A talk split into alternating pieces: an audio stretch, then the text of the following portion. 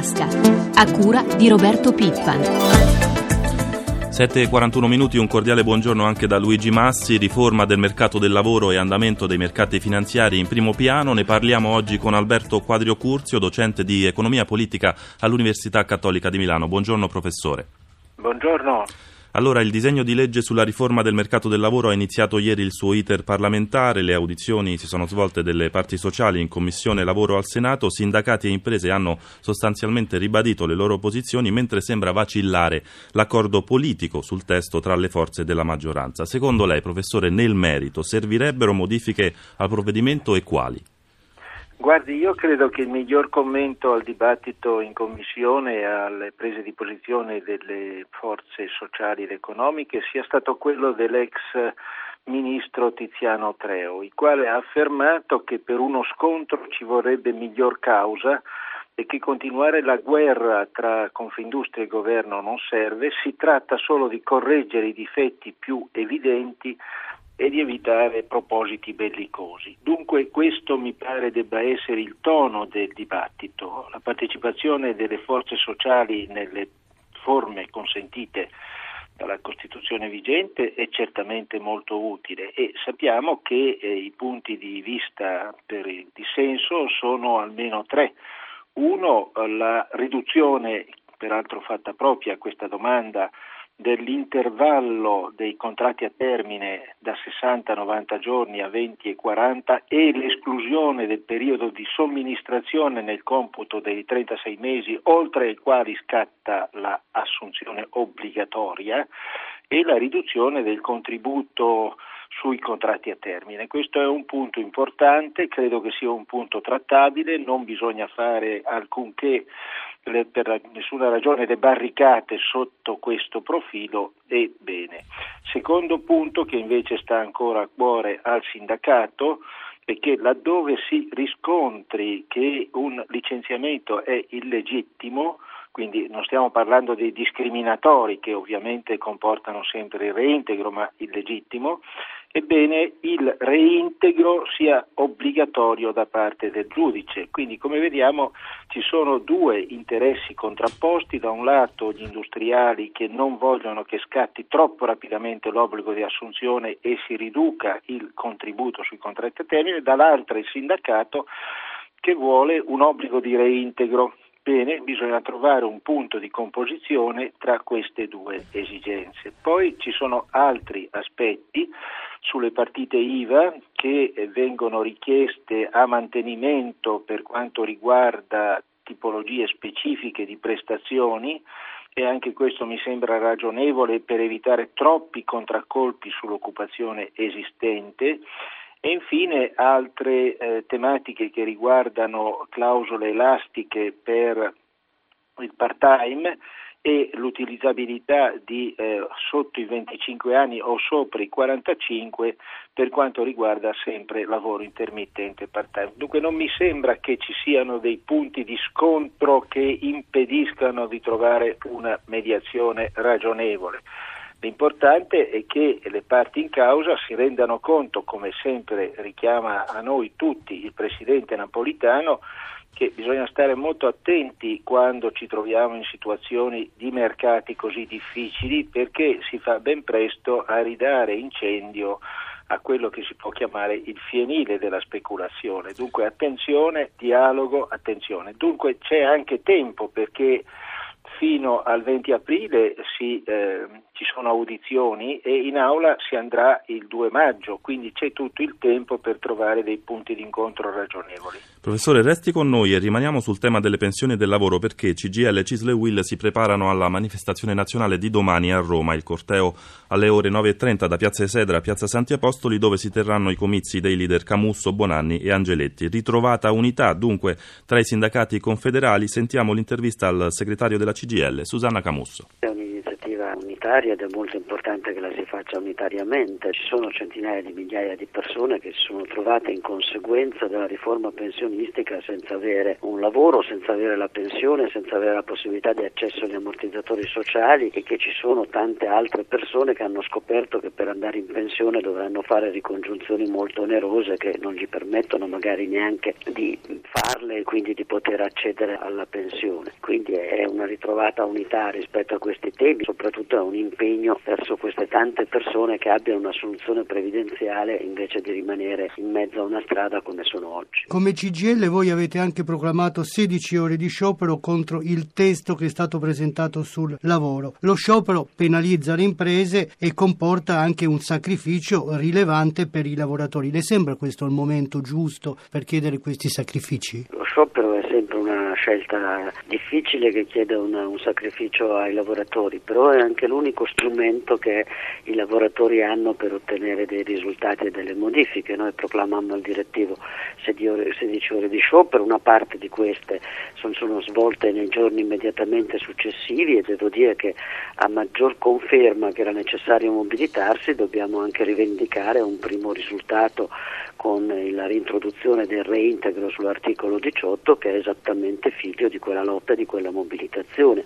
ma siccome risposte sul lavoro, sulla crescita non ce ne sono, è necessario continuare la mobilitazione. Il ministro Fornero dice che il testo sul lavoro si può migliorare ma non stravolgere. Noi pensiamo che sul tema della precarietà rispetto agli impegni che erano stati assunti nella discussione al tavolo con le parti sociali ci sia stato un arretramento, penso per esempio al fatto che l'associazione in partecipazione doveva essere cancellata e non è stata cancellata, penso al fatto che c'era un impegno che almeno metà degli apprendisti venissero confermati e invece si è ridotta al 30%, quindi innanzitutto bisogna ripristinare quelle cose su cui si era impegnato lo stesso governo al tavolo con noi, così come ci sono delle norme che possono essere positive se vengono meglio formalizzate, penso per esempio all'idea che i collaboratori a progetto abbiano un aumento della contribuzione, se non c'è una retribuzione di riferimento si traduce in una riduzione del loro salario, se c'è un aumento della contribuzione deve determinare delle prestazioni aggiuntive. E poi anche sugli stessi ammortizzatori. Il Ministro ha sempre parlato di universalità e invece siamo di fronte a degli ammortizzatori che ricoprono la stessa platea che era coperta precedentemente e per i lavoratori precari, i lavoratori discontinui non c'è modalità di accesso agli ammortizzatori.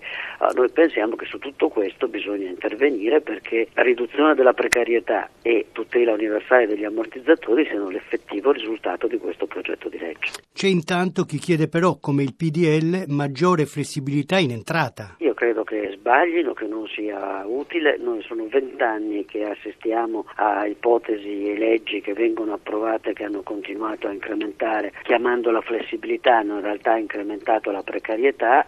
Il dato è di fronte a tutti, l'aumento della precarietà ha indebolito ulteriormente la nostra economia, ha bruciato due generazioni di giovani che non hanno una prospettiva certa, credo che sia inevitabile cambiare strada e ridare certezze al lavoro.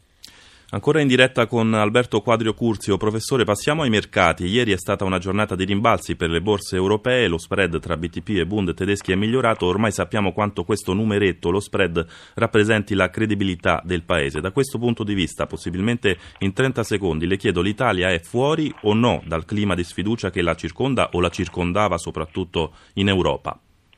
Impossibile dare una risposta netta perché la dinamica dei mercati ha delle logiche che sono difficilmente catalogabili con risposte secche. Devo tuttavia notare che comunque ieri c'è stato un lieve rimiglioramento del nostro spread sui decennali e devo altresì notare che non siamo più a quei 570 che avevano davvero atterrito tutti noi.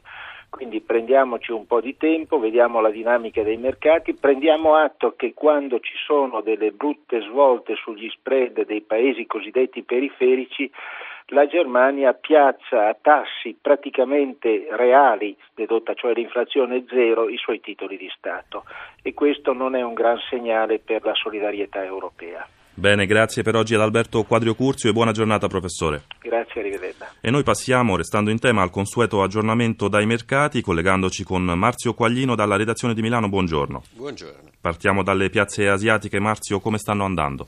Ma l'apertura dei mercati, secondo queste indicazioni, è comunque positiva, progressi non particolarmente rilevanti. Comunque l'Anseng di Hong Kong sale dello 0,58% poco dopo la seduta, il Nikkei si avvia di Tokyo, si avvia a chiudere con un progresso dello 0,55%.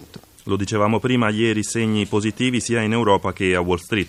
L'Europa ha tirato un sospiro di sollievo dopo la giornata difficile e quindi con progressi un po' per tutte le piazze, la migliore è stata Francoforte tra le maggiori. Per quello che riguarda Milano invece insieme a Madrid è stata decisamente la migliore e eh, ricordiamo però che Milano aveva perso martedì 5 punti percentuali e ieri invece il Fuzimib ha guadagnato l'1,60%.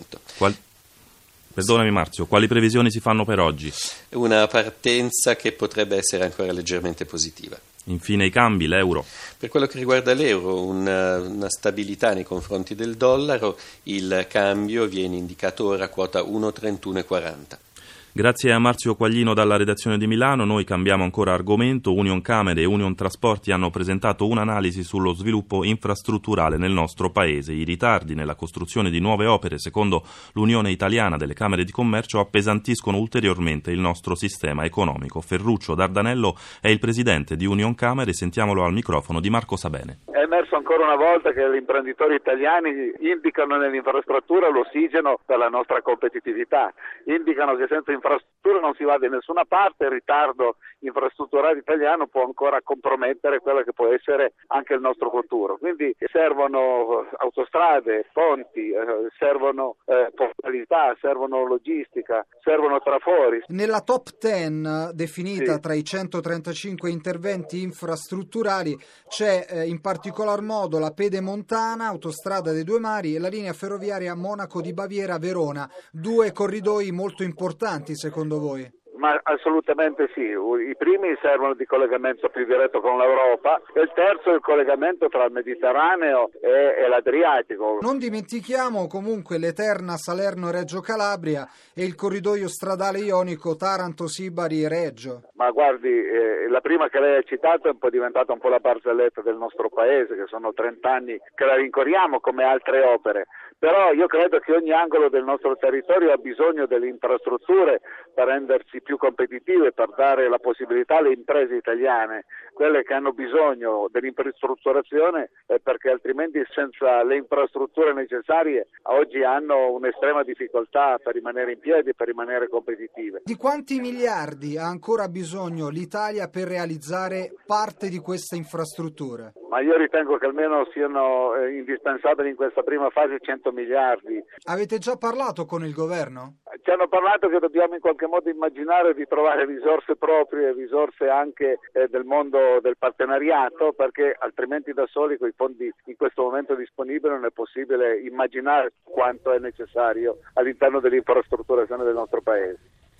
Parliamo ora di economia digitale e di divario digitale perché lo sviluppo della banda larga in Italia è inferiore del 10% rispetto a quello di Francia e Germania. Secondo la Commissione europea questo limita la nostra crescita per almeno un punto di PIL. Danilo Tolardo ha sentito Stefano Parisi, presidente di Confindustria Digitale. Presidente Parisi, come il digitale può cambiare l'Italia e diventare un volano di sviluppo? Beh, il digitale può pervadere tutte le attività italiane, internet può cambiare profondamente l'Italia, può aumentare la sua produttività, può far risparmiare in modo profondo le pubbliche amministrazioni, soprattutto può liberare le risorse anche delle famiglie italiane. Su internet tutto costa meno e se, se una famiglia usasse internet per tutto il potenziale che ha potrebbe arrivare a risparmiare più di 2000 euro l'anno. In più internet può dare una grande opportunità di crescita di nuove imprese e dell'occupazione. Insomma, pensiamo che la leva di internet possa essere quella che ci ci lascerà toccare e affrontare i nodi storici della nostra struttura economica. Focalizzando l'attenzione sulla pubblica amministrazione, quali risparmi può portare e come può migliorare l'efficienza? Guardi, dal punto di vista dei risparmi, se ci fosse un uso diffuso delle tecnologie di Internet nelle pubbliche amministrazioni, nel, in questa fase di revisione dei costi della pubblica amministrazione potremmo arrivare ad avere nel giro di 3-4 anni risparmi molto consistenti. Le nostre valutazioni superano i 40 miliardi l'anno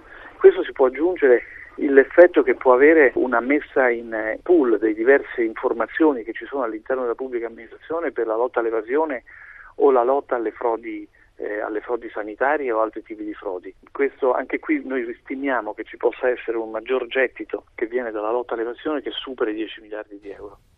Alle 7.55 minuti vi ricordo l'appuntamento con Questione di Borsa dopo il GR1 delle 10 per porre domande ai nostri esperti. Chiamate dalle 8.30 alle 9 il numero verde 800 555 941. Francesca Librandi per l'assistenza al programma. La pagina economica si ferma qui. Da Luigi Massi grazie per l'ascolto e linea di nuovo a Paolo Salerno con Prima di tutto.